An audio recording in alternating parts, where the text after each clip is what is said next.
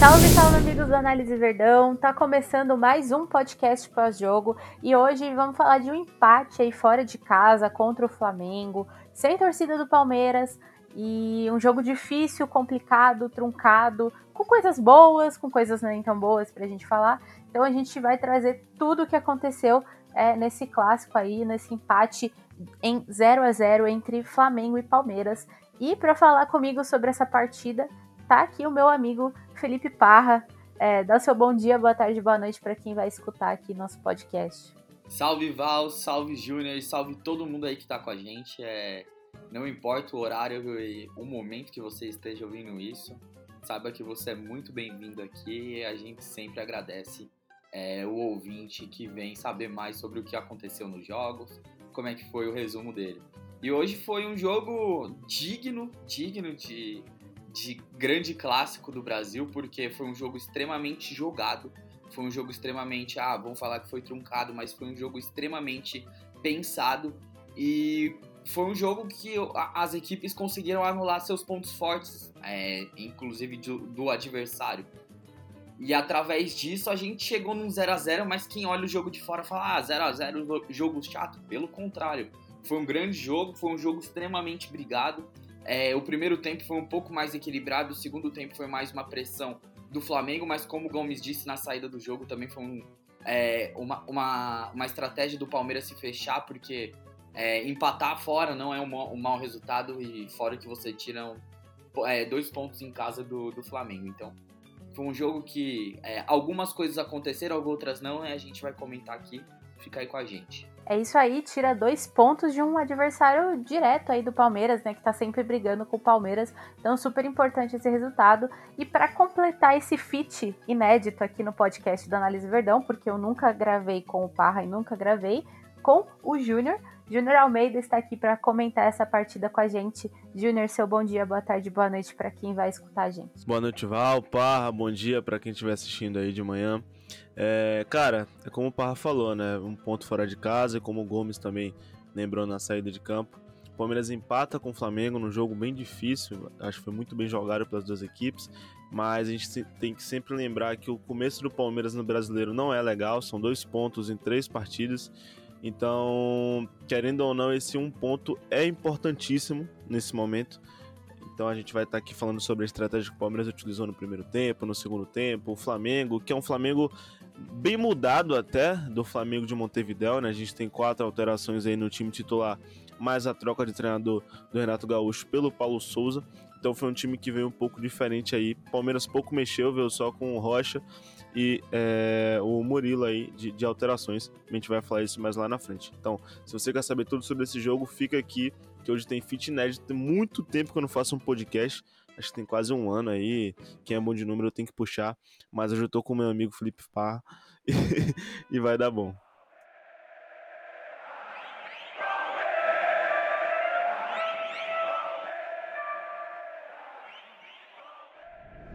Vai dar bom porque tem bastante coisa para falar dessa partida, né? Um jogo importante. Como a gente falou aqui, é um jogo adiantado, que era para ser na quarta rodada, mas foi adiantado devido às rodadas é, da, da Libertadores, a Comebol solicitou, então o jogo aconteceu nessa quarta-feira. Então vamos começar falando é, sobre a marcação do Palmeiras, que no primeiro tempo foi eficiente, mas não foi aquela marcação tão intensa quanto a gente está acostumado.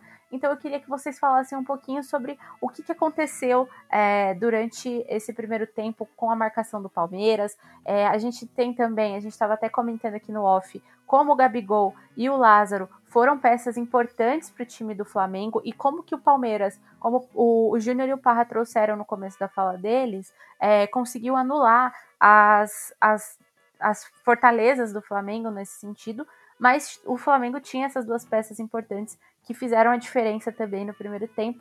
Então eu queria que vocês comentassem um pouquinho sobre isso. É torcedor palmeirense. A primeira coisa que a gente tem que saber sendo dirigido por Abel Ferreira é que ele sempre vai optar em defender primeiro, tanto que a primeira coisa que ele fez ao chegar no Palmeiras foi arrumar a casinha defensiva para depois é, é, pensar em ataque, porque a, a, como é que você ganha o jogo? Sem tomar gol. É mais importante, porque você vai pontuar sem tomar gol. Então, sempre a, a primeira opção do Palmeiras é defensiva. E hoje, a, a visão do Palmeiras não podia ser diferente. Tá jogando contra um time que tá jogando com a sua torcida única dentro de um estádio que cabe mais de 50 mil pessoas. É uma pressão enorme. Tudo bem que quando tem duas torcidas é difícil para eles, mas no caso ali era uma torcida única, e então é, a gente a, via uma pressão diferente. Um time um pouco mais motivado, um time que é, é, é veio de uma, de uma pressão inicial um pouco menor, porque o Flamengo não teve que se preparar para jogar Mundial, nada disso. E o Palmeiras teve todo esse início de, de, de ano muito conturbado, conturbado no bom sentido, porque por mais que tenha perdido essa final, já ganhou outras duas, já jogou Recopa. O Flamengo tinha perdido a, a Supercopa do Brasil, então é, é, foi um jogo que talvez o Palmeiras faltou a perna desde o início. Então a gente já sabia que isso ia acontecer, porque o próprio Abel avisou na coletiva de, de despedida do. Despedida não, de campeão do Campeonato Paulista, que não saberia como o time ia chegar nessa no mais pro meio do ano e a gente já tá vendo o início de tudo isso. Então, o, hoje a gente viu um, uma preocupação muito grande na parte defensiva e principalmente é, no primeiro tempo a gente viu uma marcação individual, Palmeiras tentando fazer algumas perseguições ali no meio. E, e a gente viu ali uma dificuldade com a movimentação do Flamengo. O Flamengo não estava jogando é, é, posicional, estava jogando em uma forma de mobilidade. E nessa mobilidade aí a gente estava se embananando, a gente estava com dificuldade é, é, de não fechar os espaços direito. E também a nossa marcação estava um pouco mais alta do que aconteceu no segundo tempo, que também a gente vai falar disso um pouco mais para frente do segundo tempo. Mas a nossa marcação estava um pouco mais alta. Então, em alguns momentos que a gente conseguia fechar muito bem o espaço, acontecia a pressão e é, e é onde o Palmeiras conseguiu levar muita dificuldade. E também nas bolas rápidas, né, nos contra-ataques. O Palmeiras conseguiu no primeiro tempo achar alguns momentos bons ali, é, depois da marcação ali de pressão e conseguir achar os lados, onde o Palmeiras conseguiu sempre, é, é, em todas as saídas que teve no, no campo ofensivo, foi pelos lados. É, um problema que o, o, o, Flamengo traz desde o ano passado, que a gente viu no, na final da Libertadores, ali o, a gente conseguindo fazer aquele gol, primeiro gol com o Veiga. E hoje a gente viu também muita facilidade é, quando o Palmeiras conseguia chegar por aquele lado, cruzando a bola para trás.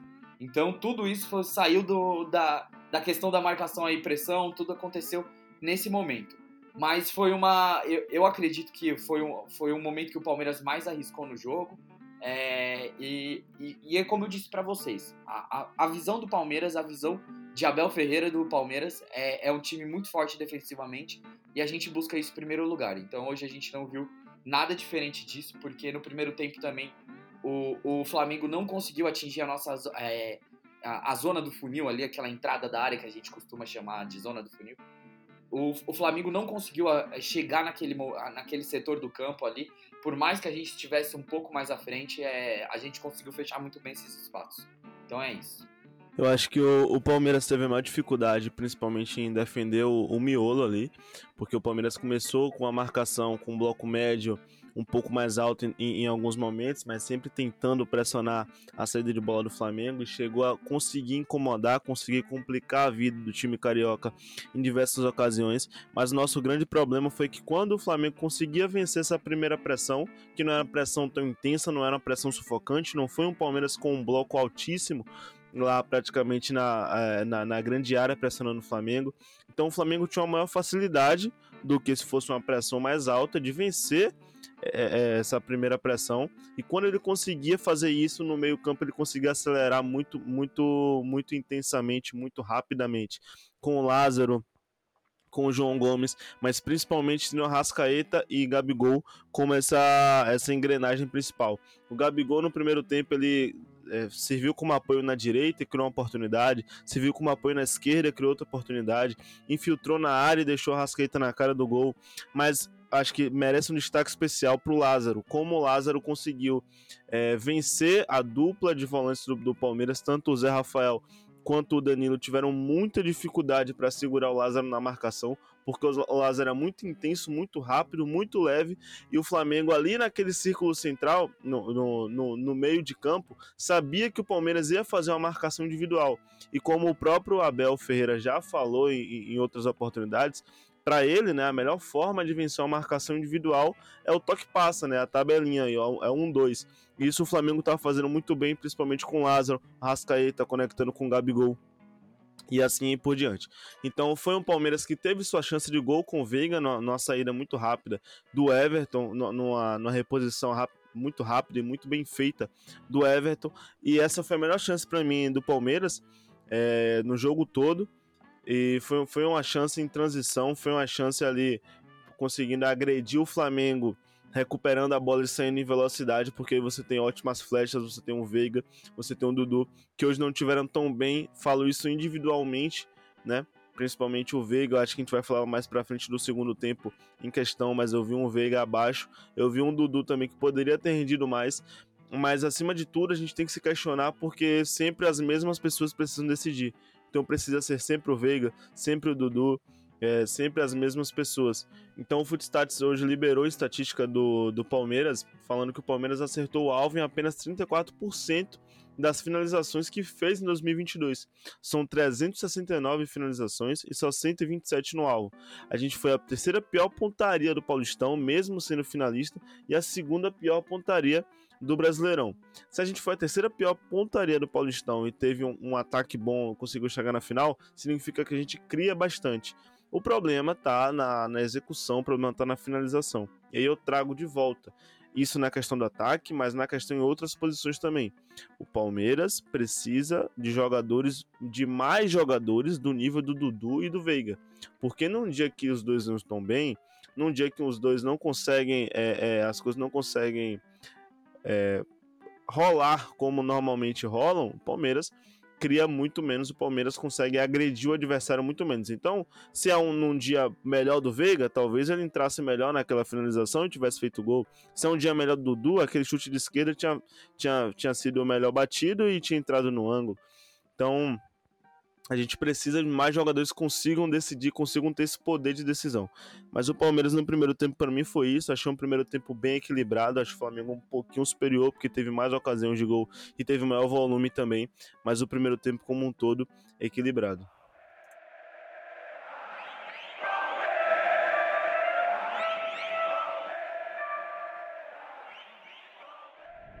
Muito bom.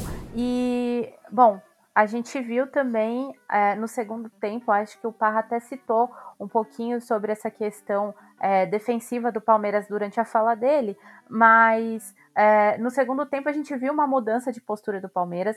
O Palmeiras conseguiu é, se desenvolver melhor no primeiro tempo e no segundo tempo ficou um pouco mais na defensiva. Foi inclusive uma estratégia do time. O Gustavo Gomes falou isso no final do jogo, quando ele saiu para dar entrevista. É, baixou um pouco as linhas, até porque o time tá cansado, né? Dá para perceber que tá cansado, mas a gente vai falar disso um pouquinho mais para frente. É, e o Palmeiras acabou se consolidando mais uma vez defensivamente e atrapalhando bastante o jogo do, do Flamengo aí no segundo tempo. Então eu queria que vocês falassem um pouquinho sobre essa mudança de postura, como vocês enxergaram isso dentro do jogo e como que isso também contribuiu para o resultado do jogo, né? Porque como a gente falou, foi um jogo complicado. É, o, o, Flamengo é um adversário complicado justamente pelos, por esses pontos que a gente já trouxe aqui, até mesmo pela presença é, de jogadores como o Gabigol e o Lázaro, que a gente já citou também. É, então eu queria saber como é que isso contribuiu para esse resultado do jogo e para esse empate quando a gente conseguiu esse, esse segundo ponto aí nessa sequência de jogos. É, a gente viu no final do primeiro tempo ali, na verdade eu, eu acho que foi no primeiro tempo inteiro, no caso, como eu falei ali do, da, da questão da mobilidade do Flamengo e como o próprio Júnior citou o nome que eu vou citar agora, que é o próprio Gabigol. É, o Gabigol teve muita facilidade para jogar ali naquele miolo da zaga e, e aquele lugar ali tava sendo a gente estava tendo dificuldade. Por quê? No meio do campo ali tava jogando o Everton Ribeiro e Arrascaeta, eles estavam trocando muito de posição e tava confundindo a marcação individual do Palmeiras nessa situação. O Abel sabia que precisava diminuir esse problema. Então, no segundo tempo, qual que foi a estratégia? Como a gente não era não era ruim para o Palmeiras sair com um ponto daí com, e com empate em 0 a 0 a ideia foi descer as linhas e, a partir desse momento, acabar com, com as perseguições. Que as perseguições estavam sendo grandes, no caso. E, nesse momento, acabou com as perseguições. Fechou o bloco ali e, e, e fechou a linha de cinco. De um lado colocou Scarpa, do outro lado colocou é, o Marcos Rocha abrindo no, no, no, no, outro extremo da, da última linha. E em frente a essa linha de 5 aí, a gente só fechava o bloco mesmo para não conseguir ali o, o, o Gabigol jogar ou quem os meio-campistas conseguirem transitar naquele momento. E vamos falar primeiro na questão defensiva, na questão sem bola. Deu muito certo para o Palmeiras o que fez, porque o, o, Flamengo não conseguiu atacar a zona mais perigosa ali, que é a entrada da área ali, o, o dentro da área, que é a zona de funil. O Flamengo não conseguiu chegar nessa área. E, e a partir disso, todos os chutes do Flamengo, todas as finalizações do Flamengo vieram de fora da área, ou vieram de fora de ângulo. E o, Everton, como grande goleiro que é, tá ali para isso, conseguiu fechar todas as jogadas do Flamengo. segundo tempo, a gente realmente não teve uma saída muito boa é, de contra-ataque. Qual era a estratégia? Desce o bloco, fecha todo mundo, atrai o Flamengo para o seu campo, para o campo do Palmeiras no caso, e a partir daí sair no contra-ataque nos espaços que o Flamengo ia dar. O Flamengo estava dando espaço nesse momento, principalmente quando vai desgastando o tempo no jogo, os espaços ficam maiores. Só que a gente não tinha, a gente não tinha é, físico para isso, a gente não tinha. É, é, ali, aquele momento, o corpo já não estava mais respondendo. Então, a saída, como a gente priorizou tanto essa parte defensiva, o ofensivo ficou um pouco de lado e então a, faltou a perna para fazer esse momento. É, então, quando a gente fala em objetivos de jogo, o Palmeiras queria o quê? O Palmeiras queria se defender muito bem para sair no contra-ataque com os espaços. E o que, que o Palmeiras conseguiu? Se defender muito bem, mas não conseguiu sair nos espaços. Então eu acredito que, ah, quando vai falar, ah, foi um bom jogo do Palmeiras, eu acho que o Palmeiras conseguiu sair bem nas condições que, que teve. Mas a gente não conseguiu é, cumprir com os objetivos. Então não foi um belíssimo, um grande jogo, na minha opinião, do Palmeiras mas não precisa ser um grande jogo todas as vezes. Às vezes você precisa cumprir é, a, a, tabela, cumprir o que o, o, campeonato pede, cumprir o que o jogo precisa, o que o momento precisa, entender contextos para conseguir entender o momento. E o contexto do Palmeiras no momento é o quê? É um time desgastado, é um time que vem de uma sequência muito forte, é um time que vem muito embalado aí, conseguiu ganhar dois campeonatos, perdeu uma final já, e a gente não chegou nem em maio ainda. Então é, é um começo extremamente intenso, então tem que saber dosar, tem que saber jogar o jogo certo. Então hoje era um jogo que você não podia se expor tanto para é, é, sair com um ponto dali e tirar dois pontos de um, de um candidato direto do campeonato que a gente sabe que o Flamengo vai brigar lá em cima, exatamente como o Palmeiras vai. É importante você falar de resultado, né, Parra? Porque, acima de tudo, como a gente trouxe no início do podcast, é, cara, é um empate contra o Flamengo no Maracanã na terceira rodada do brasileiro. Então, assim, tá muito longe de ser um resultado ruim. Você pode não considerar. É, um, você, claro, que tá ouvindo, né? Pode não considerar um resultado maravilhoso, um resultado excelente, mas um resultado ruim não tem como dizer que é. Fatalmente, o Flamengo e o Palmeiras disputarão títulos esse ano, seja o brasileiro, seja da Copa do Brasil, seja da Libertadores de novo. E os dois vão ter que manejar muito né, o, o, o elenco. E o Palmeiras, tirando alguns jogadores da base ali que a gente não pode contar, até porque o Abel não utiliza muito, o Palmeiras tem em média de 22, 23 jogadores ali. É um elenco enxuto.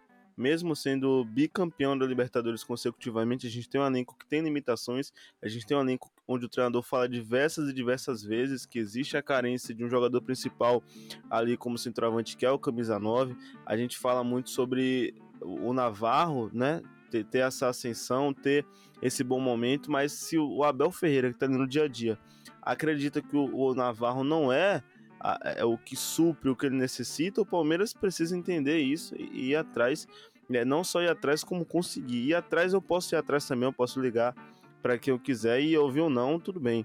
Palmeiras tem a missão de, e a obrigação de trazer alguém, agora não mais, né? Já que a janela já fechou, vai ter que ficar para o meio do ano para trazer alguém pro, pro Abel Ferreira. Sobre, eu vou falar um pouco de resultado antes de falar propriamente do segundo tempo, é que eu acho importante a gente pensar que o, o brasileiro é, é, a competição que está na terceira rodada, fora ele a gente só está disputando a Libertadores no momento. E esse ano tem muita competição, como todo ano está tendo para o Palmeiras, né? Isso é um bom indício que a gente está ganhando bastante coisa, está ficando bem colocado em muita coisa. Mas eu acho que o brasileiro vai ser o campeonato de novo que o Abel Ferreira vai dar menos atenção porque eu acho que é o campeonato mais difícil que existe. Porque você tem um time aí, voltando pro jogo de hoje, você tem um time onde você, você vai jogar contra o Ceará e, e é difícil de ganhar do Ceará. Você vai jogar contra o Flamengo e é difícil ganhar do Flamengo. Então você tem muitos jogos difíceis no brasileiro. É claro que o Palmeiras poderia ter jogado muito melhor contra o Ceará e seria mais fácil. Mas o brasileiro em si é uma competição muito complicada. Então hoje no segundo tempo a gente viu um time, para mim, que estava abaixo é, tecnicamente, estava abaixo em intensidade, mas eu acho que também estava abaixo um pouco no físico. Assim, acho que foi uma coisa discrepante, mas eu vi o Palmeiras um pouco abaixo na questão física, principalmente quando você olha para o banco, você tinha as opções de mudança de jogo. Você teve um Verón que não entrou tão bem, né, no, no lugar do Scarpa, se não me engano. Então você não tinha grandes jogadores para poder mudar o jogo ali de fato. Você tem um Wesley que tem feito partidas muito abaixo é, nessa temporada. Então, quando você vê que o seu time titular é bom, consegue cumprir bem as, as, as, o que você pede, as orientações, mas ele tá cansado, ele tá desgastado, ele não tá tão bem, você olha pro banco e não tem tantas opções. Para mim, esse foi o cenário do Palmeiras no segundo tempo.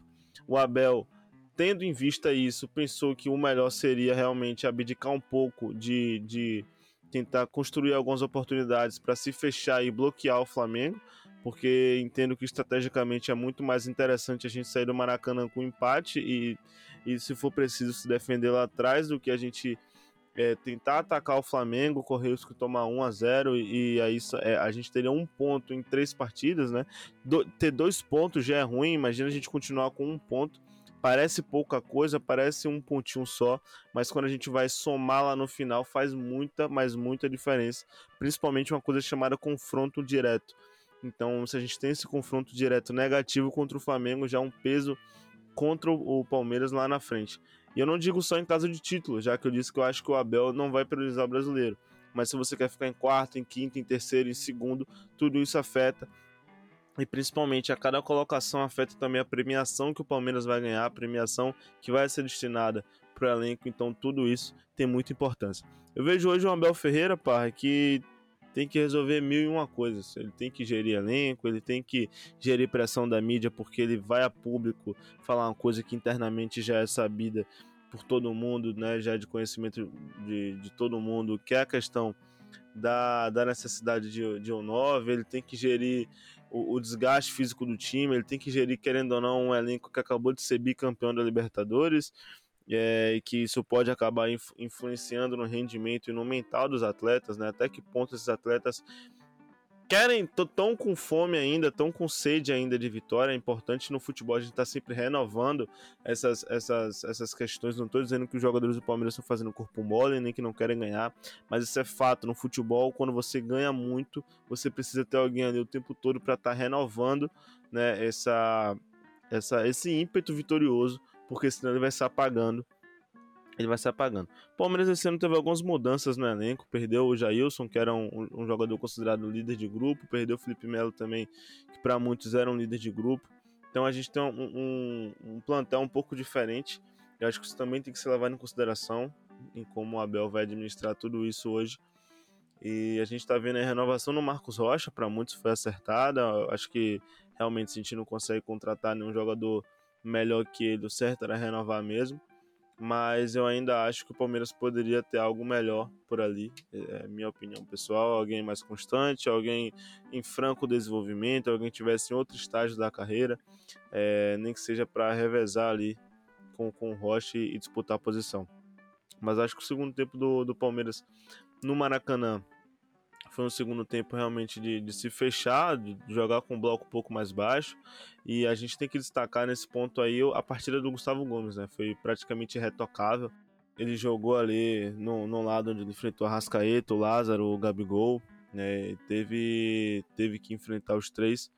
Inclusive, claro, um, um, lance de perigo do Flamengo surgiu ali daquele lado direito, né, do, do, do, Palmeiras, lado esquerdo do Flamengo, a bola que o Lázaro enfia pro Gabigol, o Gabigol é, manda manda pro, pro Arrascaeta perder em cima da linha, mas mesmo assim acho que no geral foi uma partida muito, muito, muito, muito boa do, do Gustavo Gomes. Eu acho que já se tornou tão comum que muitas vezes a gente não elogia, mas eu acho que a gente tem que sempre que frisar o quão bom é esse jogador.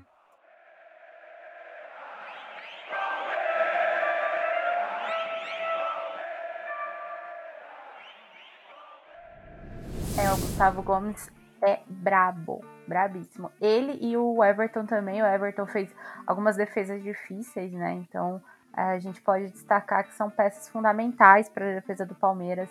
é, ouso dizer que peças principais nesse aspecto para jogos tão difíceis como esse contra o Flamengo, né? E, bom, a gente falou sobre essa mudança de postura, falou sobre as questões de marcação do Palmeiras, e agora eu acho que a gente não pode é, deixar de uh, citar um fator que vem é, se inserindo no contexto dos jogos do Palmeiras.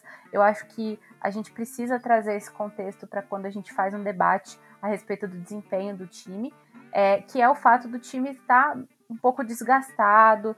É, a gente pode perceber que o contra-ataque do Palmeiras estava uh, um pouco sem força, foi bem difícil é, da gente enxergar esse contra-ataque, não conseguia arrancar isso em velocidade como a gente está acostumado a ver. A gente viu um Dudu um pouco desgastado, o Veiga também um pouco desgastado, então é, são situações que, que acabam atrapalhando o desempenho do time, até porque eles também são peças-chave na hora da gente atacar e incomodar o adversário. É, o Palmeiras, eu falei isso no último podcast contra o Goiás. O Palmeiras já tinha feito 24 jogos naquela ocasião, aí teve esse contra o Goiás 25 e agora contra o Flamengo 26 jogos nessa temporada. Já ultrapassamos uma primeira rodada de Campeonato Brasileiro, vamos dizer assim, é, em questão de número de jogos. Então eu queria saber de vocês como é que isso interfere é, na, assim, no desempenho do time, como é que isso entra no contexto da equipe, porque, é, como a gente estava comentando aqui, faz a diferença. É, o Parra falou no começo da fala dele, lá na, lá na abertura, que o Palmeiras teve uma preparação diferenciada de outros times, por isso a gente viu um time muito sólido, muito consistente, conseguindo fazer uma pressão muito forte é, nos primeiros jogos, ali no Paulista, no Mundial fez uma campanha muito boa no Mundial, fisicamente impecável. É, só que agora a gente está vendo as consequências disso. A gente está vendo as consequências de ter um elenco não muito longo, não muito vasto, né, muito recheado, e o número de jogos excessivos. Já teve duas finais no ano, é, três, né, com a do Mundial, ganhou dois títulos já, então é um time que está assim, se desgastando muito fisicamente. Então eu queria saber as consequências disso também daqui para frente. Olha, é, Val, eu detesto entrar nesse contexto que eu vou ter que entrar, é uma obrigação minha entrar nesse contexto para contextualizar o que eu vou falar. Mas é, aqui a gente chama análise verdão e a gente gosta de falar de campo, bola. É, e o que acontece dentro disso? Eu detesto falar sobre diretoria, sobre esse tipo de situação, porque eu acho que não, não tem nada a ver com, com a nossa proposta. Porém, nesse momento não tem como não falar sobre. Porque essa semana saiu aí uma, uma matéria, não lembro de quem, desculpa, não vou poder dar os créditos corretos, mas saiu uma matéria aí que, que quem viu vai, vai lembrar de quem falou, é que dos, de todos os times da Série A, o Palmeiras é o que tem menos jogadores no elenco. Eu acho isso muito engraçado, porque é o time que mais jogou nas últimas duas temporadas, se você contar 2020 e 2021. Foi o time que mais atuou, foi o time que mais chegou em finais, chegou em quase todas as finais. Talvez não chegou na final da Copa do Brasil do ano passado, mas no resto, todas as finais que disputou chegou. E, e também do, do, Mundial do ano passado, mas porém jogou todos os, os jogos que um finalista também jogou. Então o Palmeiras é o time que mais jogou nesses últimos dois anos. Foi um dos times que mais faturou depois que o Abel chegou. E qual que é o grande presente que o Abel tem depois de jogar todos esses jogos, ganhar todos esses títulos, porque Atualmente somos bicampeões da Libertadores, somos campeões da Recopa e somos campeões paulistas. É isso que o Abel traz nesse momento. Nesse momento, a gente já foi campeão da Copa do Brasil lá atrás também. E isso tudo a gente tá falando de um hiato aí de um ano e pouquinho que o Abel tá aqui. Então, de, dentro desse pequeno hiato aí, a gente tem toda essa situação. E a gente é o elenco com, com menos jogadores entre todos os times da Série A. E a gente não está se comparando apenas com Galo, com Flamengo, que são os times que teoricamente vêm disputando com a gente nos últimos tempos. Mas a gente falar de um Juventude, se a gente falar é, é, de algum time que acabou de subir aí, que, eu, que agora também não me veio à cabeça. Mas todos esses elencos têm mais jogadores que o Palmeiras, do Goiás. É, é, eu acho isso muito triste, muito vergonhoso, porque não é falta de, de dinheiro, não pode ser dito isso, porque como que você justifica faltar dinheiro numa situação dessa? Eu acho que foi muito mal feito esse levantamento, porque Hoje a gente vê claramente a falta de jogadores, como o Júnior disse, a Val disse. É, você olha no segundo tempo pro banco, a gente tá precisando mudar, tá precisando de gás novo, a gente tá precisando mudar o jogo. Você olha pro banco, você tem quem? Quem que muda jogo hoje lá naquele banco? Não tem. Você não tem uma peça ali que você fala, nossa, isso daqui vai entrar e vai desequilibrar. O Flamengo, por exemplo, tinha o Vitinho no banco. É, e é um exemplo, só um deles que eu tô dando. Se o Vitinho entra, ele coloca um fogo ali no jogo. O Bruno Henrique machucado nem tava no jogo e o Vitinho entraria e faria isso. Então a gente tem todas essas situações que a gente vem enfrentando junto disso e o time foi avisado pelo seu técnico na final da, do Campeonato Paulista que isso ia acontecer e a gente está vendo já o início de tudo isso. Eu não sei como o elenco vai sair disso, eu não sei como a preparação física vai conseguir sair disso de novo, porque aí, como a diretoria não fez o seu trabalho como deveria ser feito, entra a preparação física tendo que salvar a pele de um, a preparação técnica tendo que salvar a pele de outro, e aí a gente volta a lembrar do que o Abel sempre fala, e eu adoro citar isso aqui, que são os quatro pilares do Abel, que é o mental, o técnico, o físico e o tático. A gente não tem jogadores pro físico. Então a gente vai ter que apelar pro técnico, tático, mental. Só que o físico, ele é a grande maioria do jogo hoje em dia. É um futebol muito físico, é um futebol muito intenso, o futebol do Palmeiras. E a gente precisa do físico. Faz parte do DNA desse time, faz parte do que esse time é. Físico. Tem que jogar, tem que correr, tem que fechar espaço, tem que subir em bloco, tem que voltar em bloco. E para tudo isso acontecer, o que precisa? Físico. E aí, beleza. Ah, mas aí você tem que trocar jogadores. Você troca o Rafael Veiga e coloca quem? Quem que vai entrar e vai fazer o que o Rafael Veiga faz? Você vai trocar o Scarpa, vai entrar quem? Quem vai fazer exatamente o que o Scarpa faz? Vai tirar o Dudu. Quem que vai fazer o que o Dudu faz? A gente tá tendo dificuldade com o Rony lá na frente, que tem alguma dificuldade técnica. Mas quem luta como o Rony, quem que vai entrar no lugar do Rony hoje, não tem.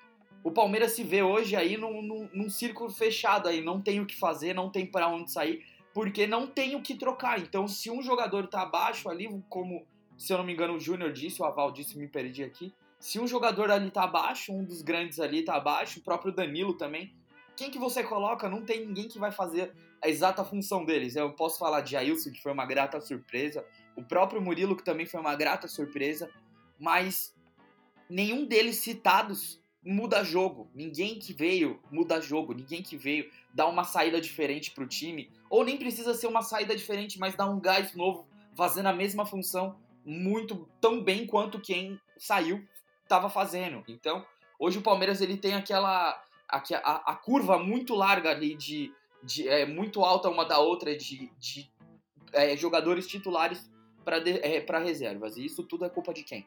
De quem monta elenco. E quem monta elenco tem qual problema? Dinheiro? Não. Palmeiras ganhou 400 milhões em premiação. Eu sei que isso é uma, é uma conta muito, muito superficial, mas eu não tô pedindo para você pegar 400 milhões e jogar em todos em comprar jogador. Mas pô, tem 400 milhões alguma coisa aí dava para sair, né? Então a, acho muito complicado e hoje é, o time bicampeão da Libertadores, atual campeão paulista, atual é, é, é, é que estava jogando mundial, jogou o mundial passado, é o time que vem muito forte é obrigado a passar por esse tipo de situação porque não contratou. E aí vem com a desculpa, ah, mas o calendário é muito complicado. Tá bom, todo mundo sabe disso, que o, o calendário é complicado e a gente é 100% contra. Aqui o análise é, é, detesta esse calendário, só que é, alguém não sabe que esse calendário é assim? Todo mundo sabe. É, se eu não me engano, eu, eu acho que é o Goiás que tem 41 jogadores independente da qualidade, enfim. Mas eles sabem que vão jogar um campeonato longo. Então você tem que ter jogadores. Não tem outra saída. E a gente passando por isso.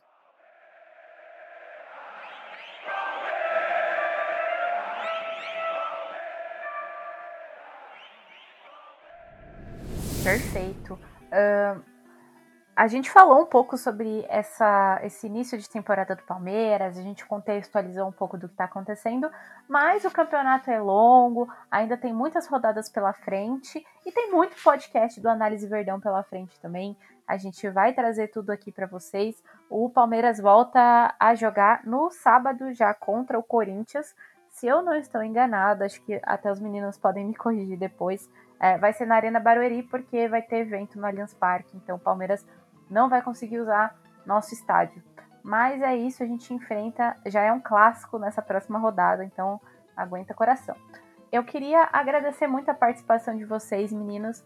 Parra, muito obrigada pela sua participação hoje.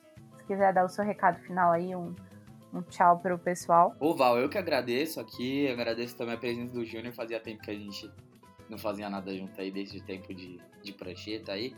E quanto mais é podcast, né? Então, prazer estar com você também, Val, aí mais uma vez. E para variar, hoje a gente deu para dar uma desabafadinha, assim, sobre as situações. É, infelizmente, a gente tem que passar por algumas coisas que eu acho muito amadorismo. Um time desse nível, um time passando por isso, um time desse peso, ter que passar por isso. Então, é, tinha que ser citado esse tipo de situação. Me perdoa falar sobre algumas situações que eu não acho que seja é, função do análise nem o que o análise quer, mas foi muito necessário essas, é, falar o que foi falado. Então, muito obrigado aí quem veio com a gente, quem tá ouvindo, quem sempre ouve a gente. É, espero que vocês gostem aí também, porque foi feito com foi feito de coração é, é quente e cabeça fria. é isso aí. Queria agradecer também o Júnior. Primeira vez que eu gravo um podcast com ele que seja a primeira de muitas. Muito obrigada, Júnior. Obrigado, Val. Obrigado, Parra. Foi um prazerzaço estar aqui com vocês. É, fazia muito tempo que eu não tava, realmente tava com saudade. Tá, tá, até meio sem jeito de fazer, né? Até porque agora a gente tá sem live também, então não tô treinando. Mas é isso, espero que tenham gostado. Não esqueçam de acompanhar o Análise Verdão em todas as redes sociais, no TikTok, no Twitter, inclusive agora também estamos no Kawaii, tá? O mesmo arroba Análise Verdão. Então cola lá e segue nós. Valeu! É isso aí, modéstia à parte aqui, foi uma aula hoje esse podcast. Queria agradecer vocês, agradecer todo mundo que acompanhou o podcast até aqui, que ouviu. Não esqueçam de divulgar nosso trabalho para quem gosta e quer falar de Palmeiras, quer saber mais do Palmeiras. A gente tem muito conteúdo aqui no, nas suas plataformas de streaming de áudio, onde vocês estiverem ouvindo. No YouTube, bastante vídeo de análise. No o Instagram caiu por enquanto, a gente está sem, mas no, no Kawaii, no TikTok, no Twitter então segue a gente lá, arroba Análise Verdão. É, não deixem de acompanhar e apoiar nosso trabalho também. Uh, lembrando todo mundo que sábado tem jogo do masculino, então a gente tem podcast, tem tempo real.